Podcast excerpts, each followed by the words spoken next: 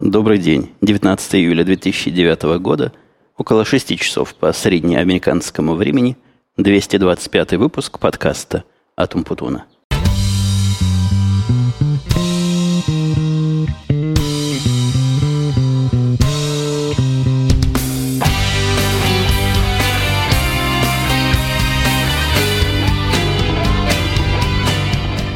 Сегодня у меня, как вы, возможно, могли уже к этому моменту услышать, ауткастик. Маленький, домашний, между собой на ауткасте, когда я сижу у себя во внутреннем дворе на моей же замечательной качалке, которую я как-то даже фотографировал, и с тех пор и нежно люблю. Сижу, потому что дома как раз минуты за две до планируемой записи пришел мальчик со своей girlfriend, и сказавши, что пошли делать уроки, в самом деле они пошли музицировать. Поют они и играют так громко, что пробиваются звуки и мне вверх туда, в мой лофт, который, к сожалению, еще не застеклен. Это все еще у меня в процессе, в заказе. Все это происходит. Так что звукоизоляция у нас пока не самая удачная ситуация. А вот тут снаружи вроде бы ничего. Температура 22 градуса. Птички даже поют там где-то на заднем плане. Не уверен, что вы их сможете услышать, но поют приятно. Время от времени самолет пролетит. Ну, вот такая не экзотика, а вот такая натура. Настоящая, живая натура, природная вокруг нас. И я сразу первыми же словами хотел бы поблагодарить всех, кто поблагодарил меня и поздравил с четырехлетием моего нахождения в эфире. Много комментариев было к этому подкасту, подавляющее большинство из них как раз связаны с поздравлениями. И это нравится мне, и это хорошо, и это приятно. Всякое ваше поздравительное и хвалебное слово я читал и перечитывал – а некоторые занес свою специальную книжечку, ну, которая на самом деле не книжечка, а такой в Evernote специальный раздел. Вот когда стану старенький, внуки вырастут, буду им показывать. Вон, мол, что дедушка во времена своей туманной молодости делал. Неделя вся эта, как у нас уже последнее время принято, вызвала некий сдвиг подкаста. Ну, я думаю, те слушатели, которые были вчера в прямом эфире, они и вопросов не задавали, почему, собственно, я задерживаюсь, а вот поэтому же и задерживаюсь. Вчера получился у нас пристраннейший прямой эфир.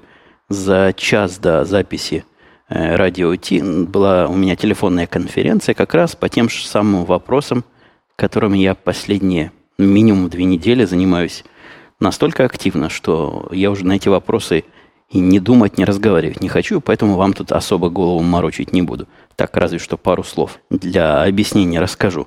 Так вот, вчера я проводил подкаст онлайновый, то есть который слушают сразу сотни человек, под, по-моему, человек 600 вчера, и его слушало в это время, сидя в двух парах наушников. Вовнутрь у меня ушей были вставлены такие пуговки или таблетки мелкие, в которые говорил мой сотовый телефон.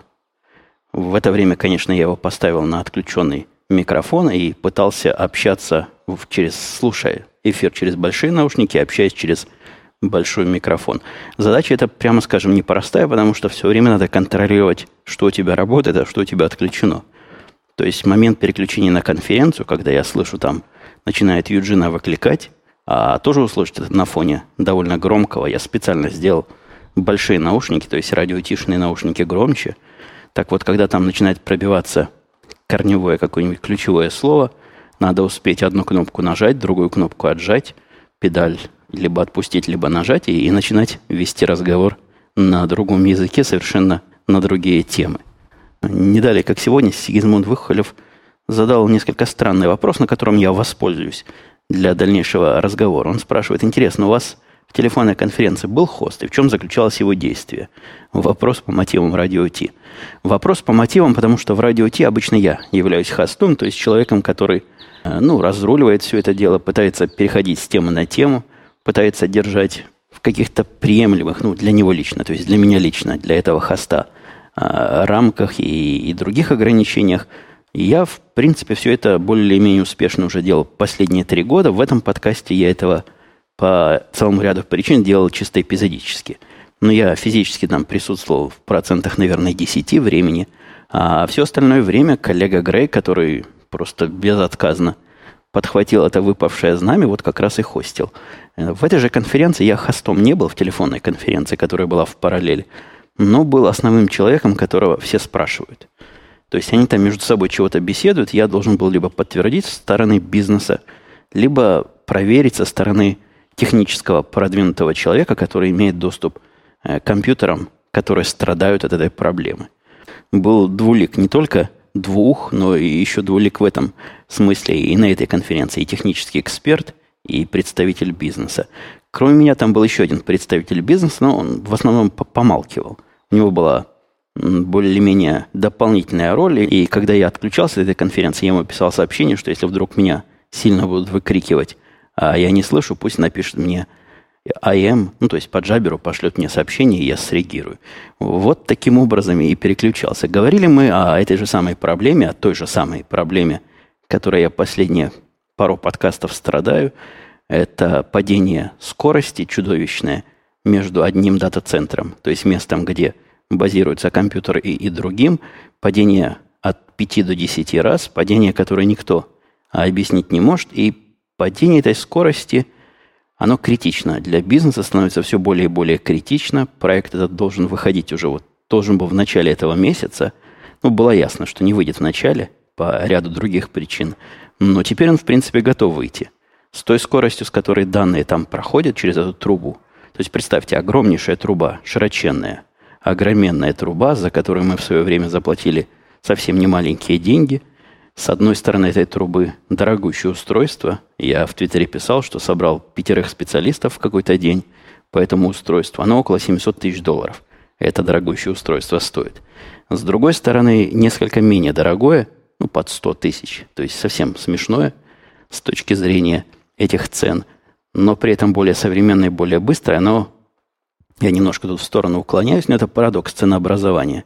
Вот тот NetApp девайс, который стоит в одном из наших дата-центров, он под 700 тысяч стоит, причем в конфигурации, которая близко к базовой. А с другой же стороны стоит массив дисков. Я говорю о массивах дисках и системах управления этими массивами дисками, которые сильно больше. Он в 4 раза больше по объему, и все операции с этим вторым новым который стоит при этом в 7-8 раз дешевле, а, раза в 3 быстрее.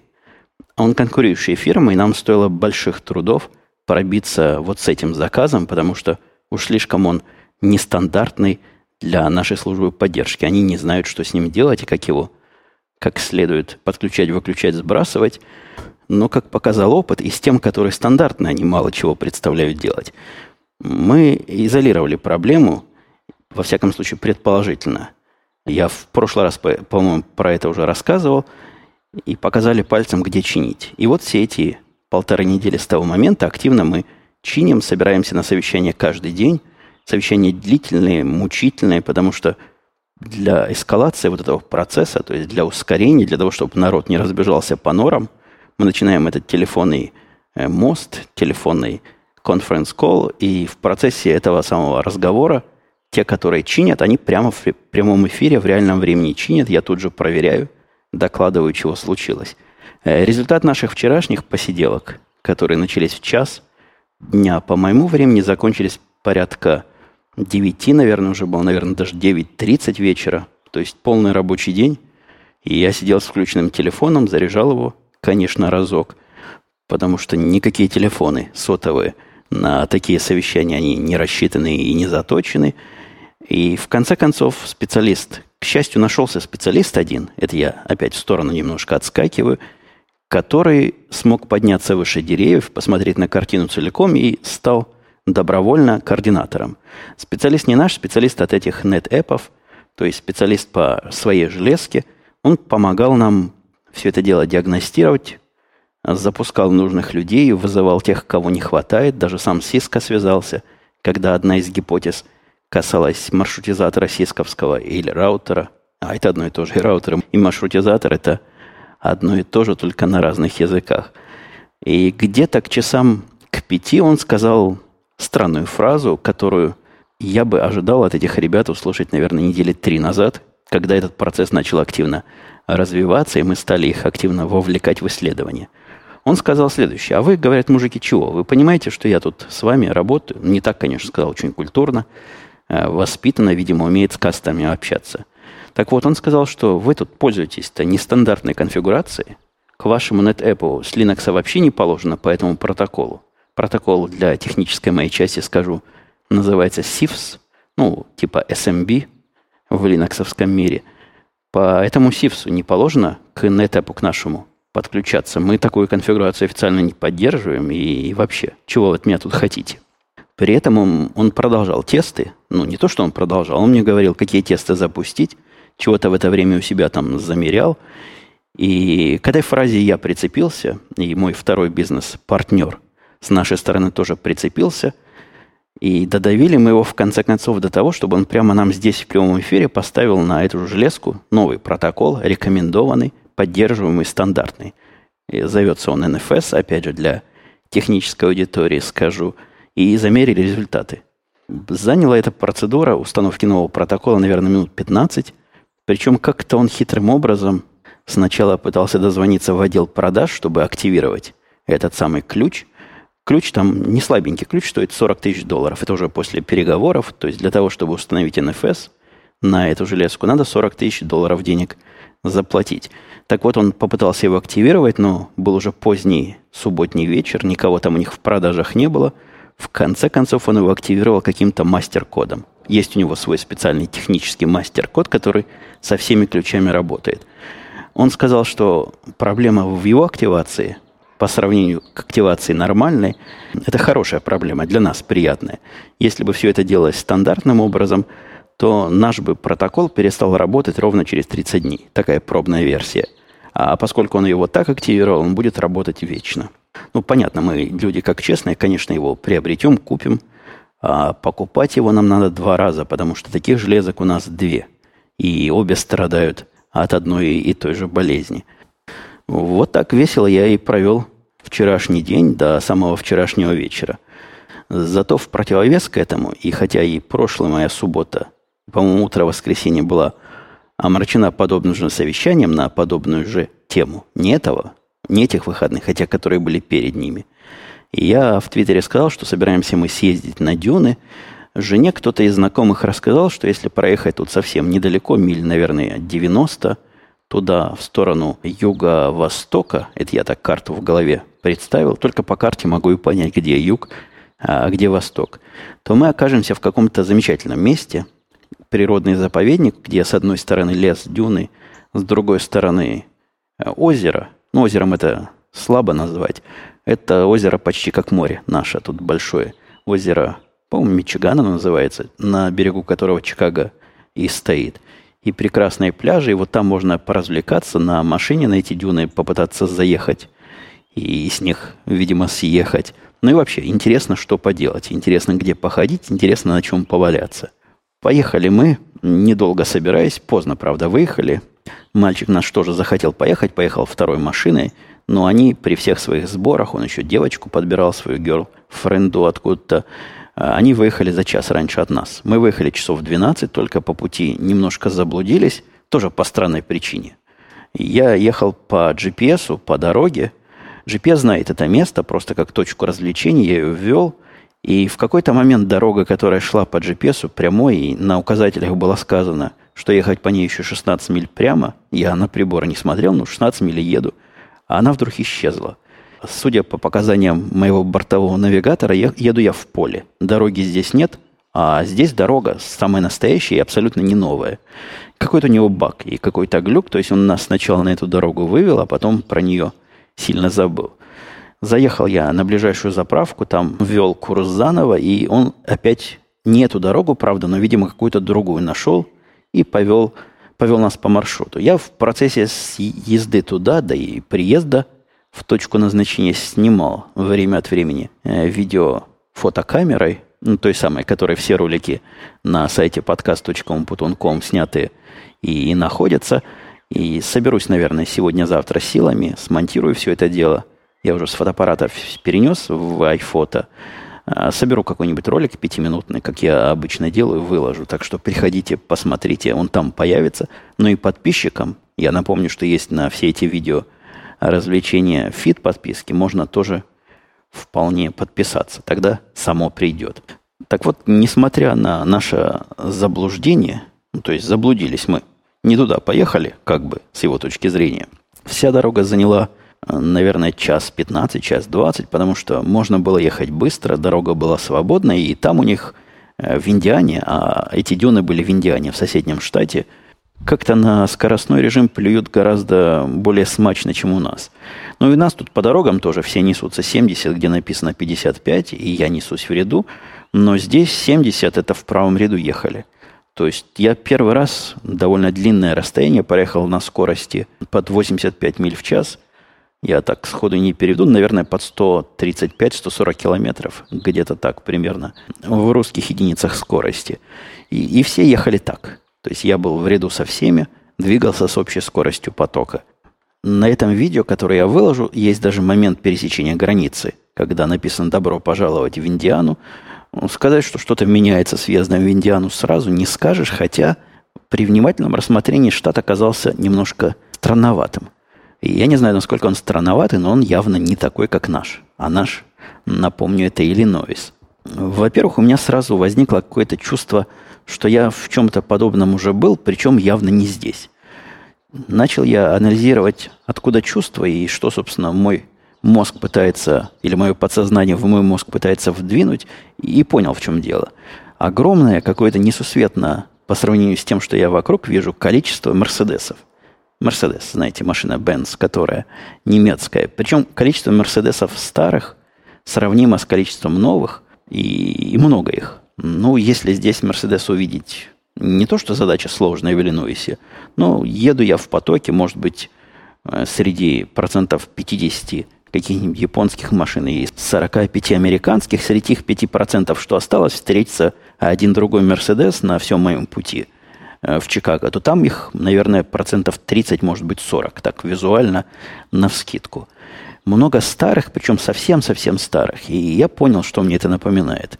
Мне это напоминает мои военные не приключения, а военную мою службу на том, что в советской прессе и телевидении называлась оккупированной Израилем территории, то есть за зеленой чертой, там тоже а, наши палестинские младшие братья очень любят старые Мерседесы. Очень и очень была в мое время ходовая машина. Вот примерно такого же года Мерседесы такие сновали по дорогам Индианщины. И я не знаю, с чем это связано, откуда такая любовь к немецкому автопрому, особенно к старому – но они сильно не новые. То есть, наверное, конца 70-х на вид, может, начало 80-х, но ездят до сих пор. Так что, что-что, а машины немцы делать умеют. И еще меня удивило большое количество социальной рекламы, которой я здесь мало видел. Мало я, чтобы не сказать, совсем не видел. Как-то видел один раз по пути в Чикаго, был большой плакат, что если у вас насилие в семье, позвоните по телефону. Вот такой центр – куда пострадавшие, ну, видимо, женщины, потому что случай, когда наоборот он более чем редок, так вот, куда женщины могут позвонить. Такой я однажды видел. Там же очень часто встречаются плакаты, которые наводят на меня, навели на некие подозрения, что с наркотической зависимой ситуацией у них там в штате не особо хорошо. Плакаты все были примерно одинаковые, хотя по форме разные, но текст был такой, что если вы героинозависимый, вот позвоните нам, у нас тут такое лечение, и все бесплатно, будем вас лечить, пока не вылечим. То ли у нас в штате их просто меньше, то ли у нас их просто бесплатно не лечат, то ли как-то это дело скрывает, но в Индиане такие плакаты встречались мне на каждом углу. Ну и последняя странность, которая меня тоже в Индиане приятно удивила, это когда мы когда выезжали, у меня была четверть бака бензина, оказалось потом, что хватило бы и туда, и сюда съездить, это я перестраховался. Но дороги я не знал. Я не знаю, как часто там будут заправки. Было как-то не по себе ехать с баком, который пустеет. И заехал я на заправку залить. Какая-то заправка тоже неизвестная мне была. Но цена была еще более неизвестная. Уже довольно давно не видел я цены в 2,25 за литр. Не за литр, конечно, 2,25 долларов за галлон бензина. В нашем штате, когда я выезжал, она была по 2,70. Тоже не очень ясная система ценообразования. И, понятно, штаты они разные. Во многом бывают и по налогам, и по всему. Но вот такая серьезная разница, просто ощутимая, ну, чуть ли не оправдывающая дорогу до этой заправки обратно из Иллинойса. Заправился там дешевым бензином, нормальный бензин, не разбавленный, как, как будто бы на здесь ближней родной заправке залил себе бак и прекрасно ехал до самой конечной точки. Конечная точка оказалась в довольно сложной досягаемость, то есть без GPS я бы туда не поехал. Я удивляюсь Диме, который в эти места во все ездит исключительно по карте. Ну, действительно, дороги такие, которые без имени. Например, так GPS описал неназванная дорога, через милю поверните направо. И в самом деле через милю была дорога какая-то проселочная, без названия, и на, по которой я повернул направо, там не было знака, что можно только четырехприводными машинами заезжать, но я бы, наверное, побоялся туда поворачивать на Хонде. Такая дорога была около проселочная, и шла то вверх, то вниз, довольно узкая. Она лес пересекала с собой, буквально разрезала с собой надво. Ну, с удовольствием на Хаммере по этой дороге проехался, даже не включая никаких дополнительных джиповых штук, как переносы или балансировки дифференциалов и, и всякие прочие вещи, в которых я мало чего понимаю. Мне просто было лень лезть в бардачок, чтобы посмотреть, надо ли в такой ситуации включать или нет. Оно и так ехало хорошо. В конце пути оказалось, что приехали мы, ну, не то, что не туда, куда хотели, но получил я не то, чего ожидал. Там действительно есть с правой стороны лес, по которому, через который проложена такими деревянными настилами специальная дорожка для хождения. И даже я помню, когда-то Дима нас со своей семьей лет пять назад по этой дорожке вводил. Круг там ого какой, идешь по лесу, смотришь вокруг, птички поют, никаких других развлечений нет. Ну, чтобы идешь, идешь, например, был ресторан какой-то, нет, такого там нет. Идешь, лес вокруг, сделаешь круг, через часа два вернешься на прошлое место. Такое сомнительное времяпрепровождение, мне кажется, но жена моя любит. Но, тем не менее, она не соблазнилась этим, потому что прямо по курсу был пляж, совершенно удобный, удачный пляж. На вид от морского ничем не отличается, за исключением, что вода не соленая. Моя дочка терпеть не может соленую воду. Когда мы к этому море-океану ездили года полтора-два назад, а может быть год назад, она отказалась там купаться, потому что соленая вода. Здесь же было полное счастье всей семье. Жена купалась, я купался, на песочке лежали, солнце в себя впитывали и пассивно в таком растительном стиле расслаблялись. Волны были как в настоящем море. Ну, действительно, если бы вода не была бы настолько показательно пресной, а берегов там не видно нигде. Где-то слева на горизонте, ну, не, не прямо по курсу, а так вдоль береговой линии виден, видны небоскребы Чикаго, виден даунтаун, то есть центр его, а во все остальные стороны без конца и края гладь воды. Купаться, конечно, заходить не дают далеко, там охраняемый, то есть спасаемый пляж, сидят охранники на этих вышках своих, кричат на всякого, кто за буек пытается зайти, а до буйка, который они поставили, ну, возле буйков действительно глубоко, наверное, метра три, я пытался померить, донырнувшись до дна, до дна донырнул, наверное, не больше трех метров. Но от буйки от береговой линии, наверное, метрах в 30 находится все. Это может в 40. Давайте пойду еще раз на уступки, может в 50. Дальше ни туда, ни сюда, то есть плыть можно только э, вдоль, поперек плавать не получится. Пару раз гребнул и уже там. Вода была субъективно примерно такая же холодная, как была и во Флориде, той осенью, когда мы во Флориде были. Но в отличие от Флориды, где никто в нее не лез, никому голову не приходило туда, кроме как ноги, ступни ноги туда окунуть, здесь все активно купались. На мой взгляд, вода прекрасная, то есть такой в Черном море, ну, у нас за счастье считалось, градусов, наверное, 18-19. Плавай не хочу, бодрит. Не 15 же градусов, значит, уже можно купаться. Собственно, мы все семьей это и делали до самого позднего вечера, в 6 часов.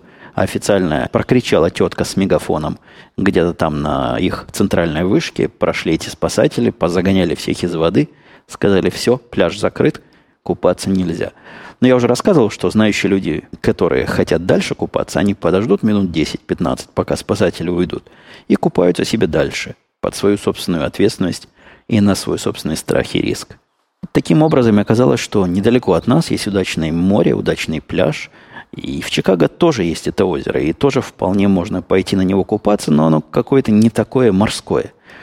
Ну, например, в том месте, где приличный пляж недалеко от центра. Там дорога проходит в метрах 10 от пляжа.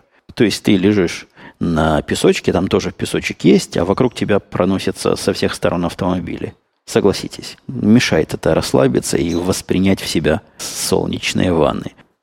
От этих расслабленных тем перейду на более рабочие темы.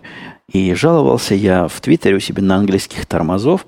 Причем не сколько жаловался, сколько вопрошал аудиторию, все ли англичане, которые им попадаются, вот такие тормоза. Меня там даже переспросили, что я по тормозам имею в виду. Я не в обидном смысле этого слова.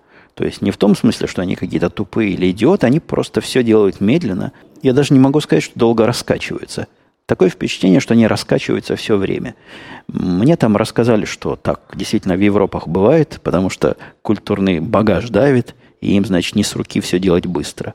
Мне, собственно, до их скорости никакого дела нет. Я, к счастью, прямые свои контакты технические с английскими нашими коллегами свел до минимума. Они сами свелись до минимума. Наши системы постепенно переезжают из Великобритании, даже не Великобритании, это Англия называется, вот той части Великой Британии, которая Англия, а точнее из-под Лондона, переезжают потихонечку сюда, в Америку, в штат Висконсин, и почти все переехали уже. Вот осталось пять штук, из которых один там никогда, сервер, я имею в виду, никогда ничем полезным не занимался, а четыре вполне боевые считают довольно важные циферки.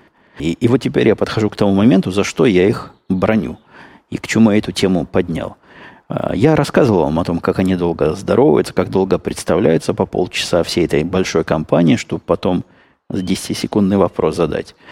У нас такие совещания собирались быть каждый день. То есть каждый божий день в 9 утра по нью-йоркскому времени в 8 утра. Это ночь. Это даже не, не утро, это глубокая ночь для меня.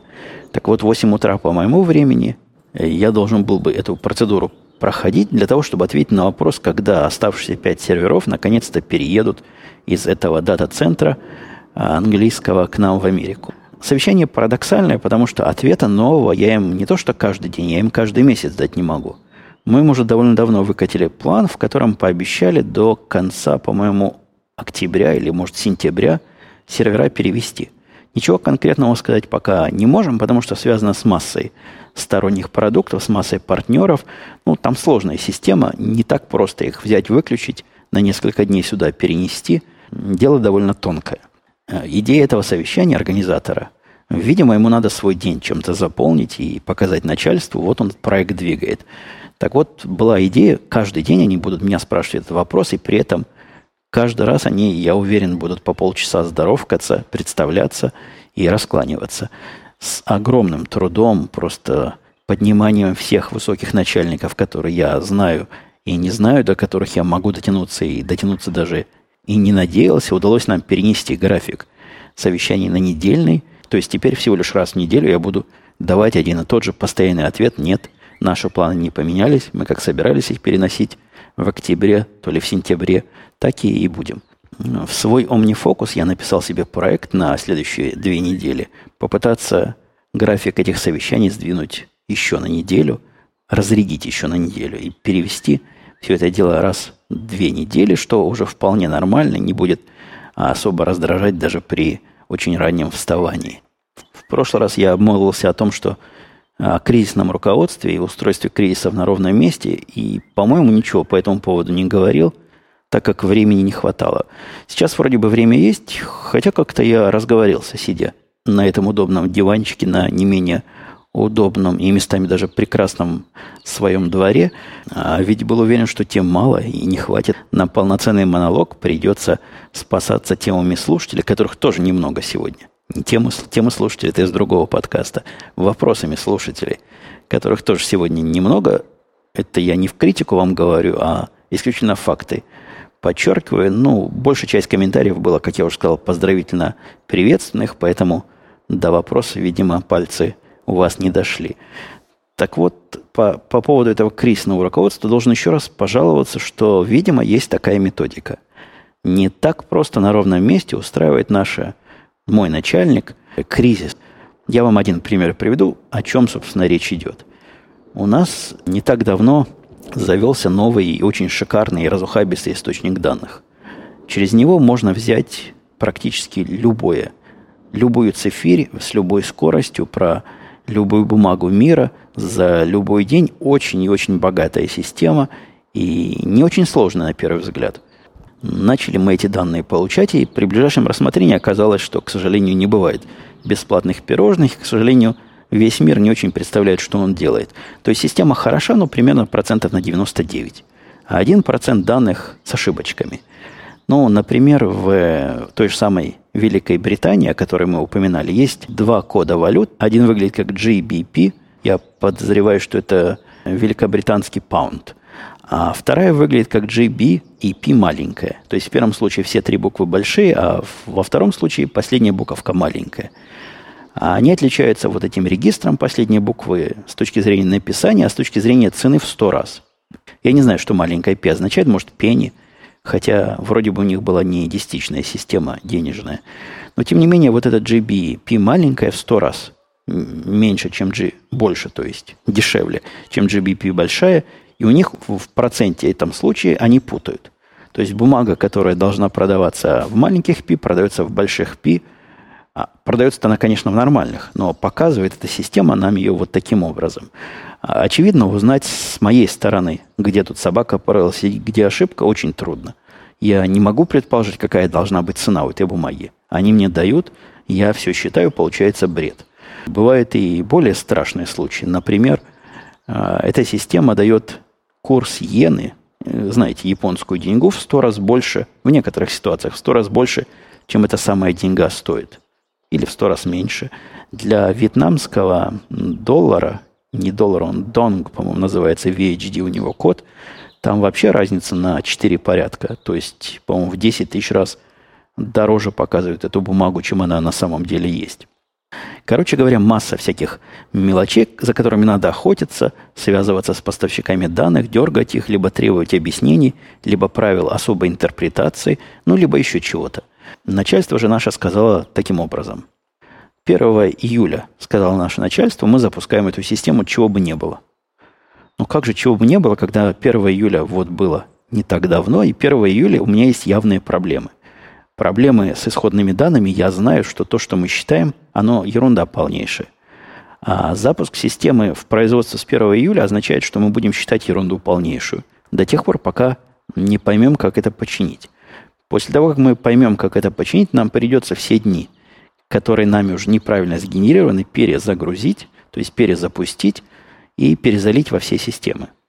Дело еще той хлопотности, хотя в конце концов я написал автоматическую систему, но тут такая специфика, что когда ты работаешь с системами, которые уже официально продакшн и официально настоящие промышленные, которые показывают заказчикам, в них починка данных – это не то, что приоритет высокий, это бросай все, все, что ты делаешь в это время, и чини.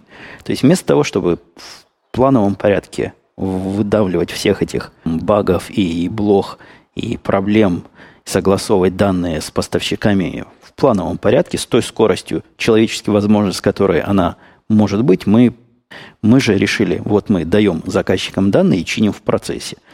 И я вам скажу, что с 1 июля, да, июля это было, вот этого месяца, мы нашли количество ошибок, по-моему, раз 5 или 6 серьезных, которые требовали перезагрузки всех данных. С каждым днем данных становится все больше количество ошибок накапливается. Эти мелкие починки, которые сделаны в режиме катастрофы, вот-вот сейчас все сломается и прибегут разъяренные заказчики, они нервируют как меня, так и коллектив, и я не уверен, то есть я абсолютно уверен, что они не приводят к ускорению процесса. Мы сами себя загнали в кризис на ровном абсолютно месте, повторюсь, третий раз, и героически с этим кризисом боремся всеми силами.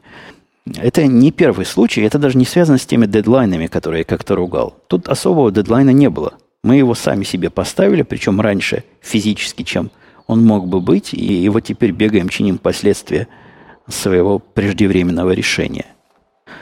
Я вначале говорил, подозреваю, что это, и повторюсь еще раз, подозреваю, что это не свойство личности, а один из методов управления коллективом, где, видимо, в каких-то особых бизнес-школах учат, что иногда хорошо бы вот такую встряску устроить, и, видимо, это как-то коллектив в правильную сторону с точки зрения этих теоретиков напрягает, и результат быстрее получается.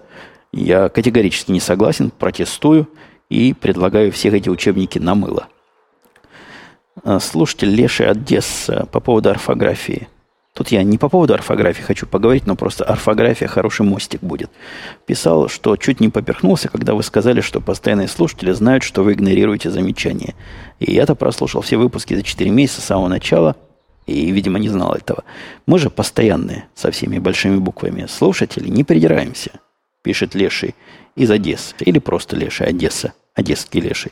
А просто указываем, вдруг вы не заметили. Ведь понятно, что не, это не ошибки, а опечатки. Последний мой пост был по поводу опечатки тут в блоге, а значит, сообщив о ней, вы можете ее исправить, и ваш блог только улучшится. Я ничего против не имею опечаток своих и чужих. И я также ничего не имею против э, указаний на эти опечатки, чтобы я их починил. Хотя я уже тоже об этом как-то говорил. Мне не видятся публичные комментарии правильным каналом доставки такой информации. И если бы я хотел кому-то сообщить об опечатке, что я, честно говоря, никогда не делаю – по ряду других своих принципов. Так вот, я бы с ним связался через мессенджер или послал бы ему имейл и сказал бы, вот так и так, дружище, у тебя здесь а, опечатка. А, опечатку, которую Леший нашел, я починил, по-моему, там его даже поблагодарил. Но речь не о том. Вовсе не об этом комментарии, как я сказал, оно мостик. Мостик к тому, что в прошлый раз мы в прошлом подкасте вчера в радио Ти ввели новую соведущую, а каждый женский персонал, как вы помните, вызывает маленькую подтему в этом подкасте о несовершенстве человеческой натуры. Я уверен, что когда у нас Аляпка появлялась, я тоже удивлялся во весь слух и вместе с вами это дело пытался обсудить. И, и в этот раз то же самое. Я даже разразился довольно в резкой, несвойственной мне манере в Твиттере сообщением о том, что громче всего кричат люди не самого большого ума или не самой большой воспитанности. Я, я не помню точный текст. На сайте Умпутунком, там вправо внизу все эти мои сообщения можно посмотреть. Но как-то резко я сказал, потому что достали. Достали какие-то малолетние, видимо, наши слушатели, потому что от взрослого человека такой реакции мне трудно ожидать. Ну, разве что он особо невоспитанный, либо особо хамский. В процессе нашего вещания были в чате который сопровождает прямое вещание крики новую ведущую намыло, верните нам того, верните нам всего, или прогоните вот эту, и были всякие другие эпитеты. То есть явно 15-16-летняя аудитория развлекалась как могла, ну, в силу своего понимания о приличиях. Было несколько замечаний, несколько комментариев, и вроде бы от более взрослых и более вменяемых, ну, во всяком случае, глядя на их стиль написания – и на их грамматику и орфографию людей. И если с молодыми и зелеными, ну, это не ко мне, это к родителям, так воспитали. Э, мало в угол ставили, мало объясняли, что нельзя себя так вести ни в интернете, ни в реальной жизни. Да, они-то в реальной жизни себя так вести, видимо, и не будут, потому что в реальной жизни за это можно и э, схлопотать тут же по носу. А, а здесь они, да, они большие, они смелые. Им уже, наверное, даже не 15 лет, как в жизни, а целых 16. То есть практически взрослые люди, они мнение свое имеют, имеют свое право. А по поводу взрослых людей я всегда удивляюсь несовпадению моей точки зрения вот на всю эту историю советов. И это, опять же, мостик к тому, что Леший сказал. Не историю советов, а историю о советах, простите – и понимание этих слушателей. В моем э, видении, когда ты приходишь кому-то в гости, а я вижу вас приходящих, не вас, тех других слушателей, которые частично с вами пересекаются, вы в гости приходите к нам, к ведущим. При этом давать в гостях у кого-то на его территории, на его поле советы, мне кажется, стоит только в том случае, если вас этот совет просят дать. есть многие подкасты, и я иногда даже опросы устраиваю, где интересуюсь мнением. Однако, похоже, многих не останавливает вот это простое, на мой взгляд, мировидение и мироощущение. Они пытаются давать советы везде, где их просят, где их не просят, высказывать свое мнение, и у них железная мотивировка. Вот это у меня мнение есть, и почему бы я не мог бы его высказать? Я не спорю, мнение есть, хорошо, у вас свое мнение, у меня свое. Но опять же, вы в гостях. Вы можете свое мнение высказать у себя в блоге, у себя в Твиттере, у себя в чем угодно. Слова не скажу. Высказывайте. Конечно, я попросил бы вас думать о том, про что вы говорите, и что девушка пришла первый раз в подкаст и старалась как могла, и иногда, конечно, немножко увлекалась, но для первого выпуска, мне кажется, отлично получилось. Я его с удовольствием сам послушал, а от начала и до конца я абсолютно не согласен с многими резкими и даже умеренными комментаторами. То есть комментируйте у себя. Пишите э, свои впечатления, пишите свои заметки, давайте там советы. И если я буду бродить по сайтам, вдруг зайду на ваш, прочитаю совет, возможно, приму его к сведению. Если же все-таки дали совет незваный у нас на сайте или у меня на сайте, будьте готовы к тому, что может мне не понравится, может другим ведущим не понравится, и могут за это совершенно адекватные реакции последовать. Я не хочу дальше с аналогиями продолжать, но самое уж последнее. Придя в гости, если вы станете с наглым видом указывать хозяйке, какие готовить салат или какие, я не знаю, чего делать, есть шанс, что вас выставят за дверь, как человека невоспитанного. Так что имейте это в виду, если вас выставляют за дверь и в нашем чате или в нашем обсуждении, значит, мнение, несмотря на то, что оно личное, ваше и такое драгоценное, в этом случае лучше было бы попридержать. Пара комментариев, пара вопросов по поводу соседских моих дел. Пьюрной спрашивал, откуда соседи знают, что нововъехавший останется надолго, куплен дом или просто аренда. Я, собственно, не понимаю суть этого вопроса. То есть, если это просто аренда, то аренда она тоже надолго, но она как минимум на год. Вполне длительный срок, чтобы включить меня в список рассылки.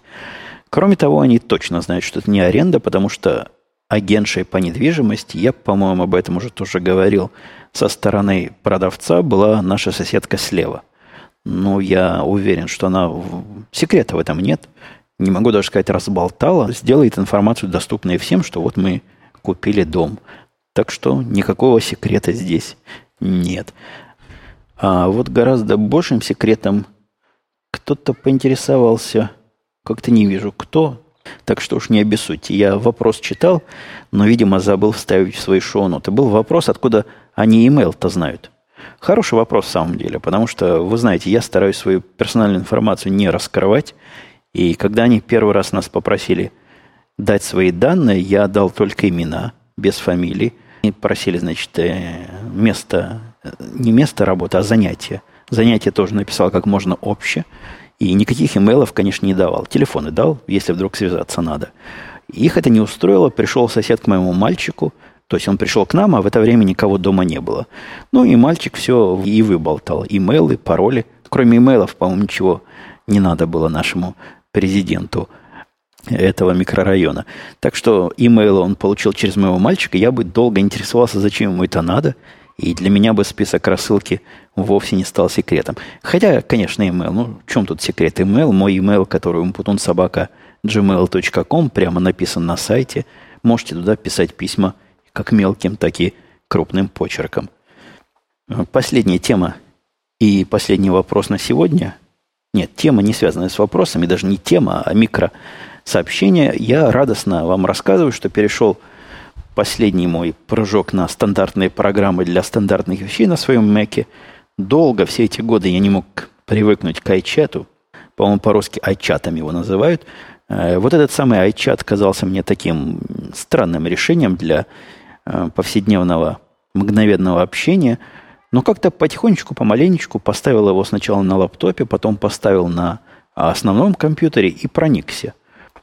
Приятная весьма программа, заменяет аудио Адиум для меня целиком и полностью. И самое главное, решает ту проблему, которая в Адиуме я... Две проблемы, скорее, которыми в Адиуме я страдал неимоверно. Во-первых, мне необходимо разделение рабочих аккаунтов и личных. То есть, чтобы на одном экране у меня личное, на другом у меня рабочее. И когда выходит с работы, чтобы я не путал с тем, что выходит из моих личных дел, из моих личных контактов. Для того, чтобы это разделение сделать физически на аудиуме, на прошлой моей программе общения, э, если вы вдруг не понимаете вообще, о чем я, ну, типа вашей асики. Есть у вас, я знаю, такая программа, называется асика, ICQ, не по-русски говоря.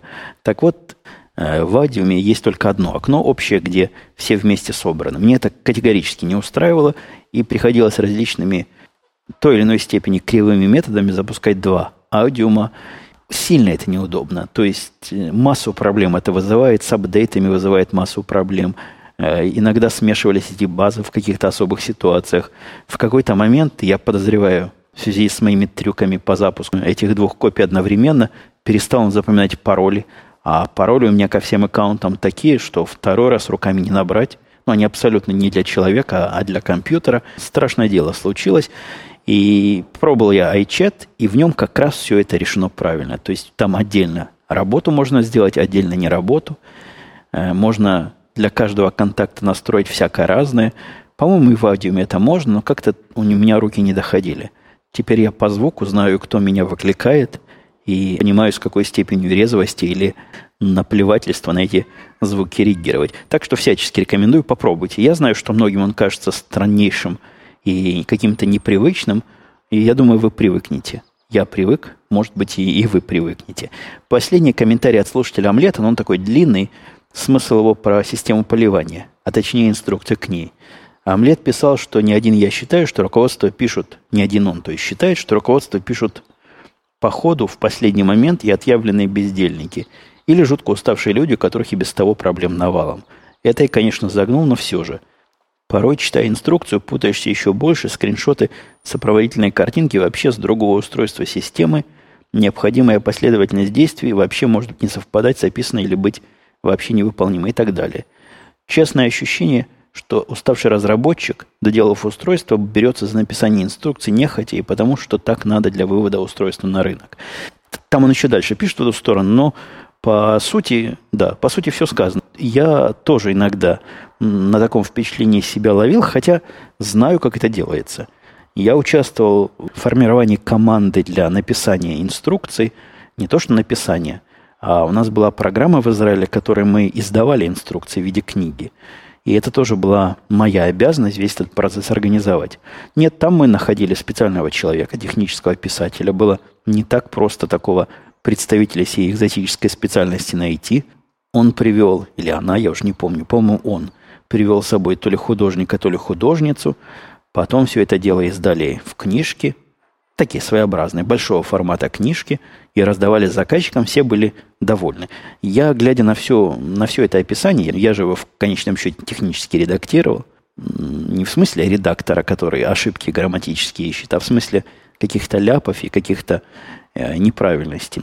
Такой документации, такого хелпа я бы сам бы, и такой книжки я бы сам, конечно, никогда не написал – да и ни один разработчик такое написать не потянет. И еще второй опыт у меня был с такими специальными людьми, которые как раз являются специалистами в написании инструкций в программе моей ESVN, которую я уже давно не то что забросил, она как она может быть заброшена, она в open source, там ее люди время от времени дописывают. Там был у меня большой кусок работы, настолько большой, что этого человека ввел Э, в состав официально основных авторов, был человек из Южной Америки, нет, из Южной Африки, э, парень, который сам вышел на меня, предложил написать документацию, и этим занимался активно. То есть у него там было тоже вполне профессионально сделанное все, чего бы я сам бы точно не потянул. А во многих случаях, особенно я сталкиваюсь с этими случаями не сколько с поливалкой. Поливалка это ладно. К ней инструкция была в виде ну, чтобы была явно. То есть она была максимально сокращена, там и объем инструкции, ее подробность диктовалась размером свободного места, куда эту инструкцию потом прилепили. А получая некие игрушки для ребенка и читая инструкции, как все это дело собрать, тоже сталкиваешься с тем, что писатели, чего-то у них то ли с логическим мышлением, то ли они плохо себя могут поставить на место заказчика, то ли в самом деле писали те, кто это все до этого выпиливал или паял. Ну а про мебель, где ставить отверстие А, А6 в деталь Б7, это вообще говорить э, нечего. Но только у Икеи, где, кстати, сейчас моя жена прогуливается, ее любимый магазин, там, да, там инструкция отличная. И я как-то пару раз по ним собирал. Мальчик мой всегда по ним все прекрасно собирает. И проблем не вызывает. Там, видно, специалисты писали. А, однако, собирая более дорогую мебель, я сталкивался с полнейшим несовпадением и с полнейшим, мне кажется, несовпадением того, каких голова устроена, с тем, как устроена голова моя. Да что там далеко ходить. Я недавно аквариум собирал маленький для рыбок. Там я тоже не сразу понял, чего они от меня хотят, хотя деталей было всего три или четыре. Ну вот на этой, на этой ноте я буду сегодняшний, ой, как затянувшийся подкаст завершать. Грязного времени столько, что я вам не боюсь сказать. А, боюсь сказать, потому что резать мне, видимо, придется целыми темами, под темами нещадно. Но если вдруг я решился оставить, не особо ругайтесь на размер. Помните, что вышел я позже, то есть у меня не за неделю, а за чуть более долгий срок этот выпуск. Все, до следующей недели. Пока. Услышимся.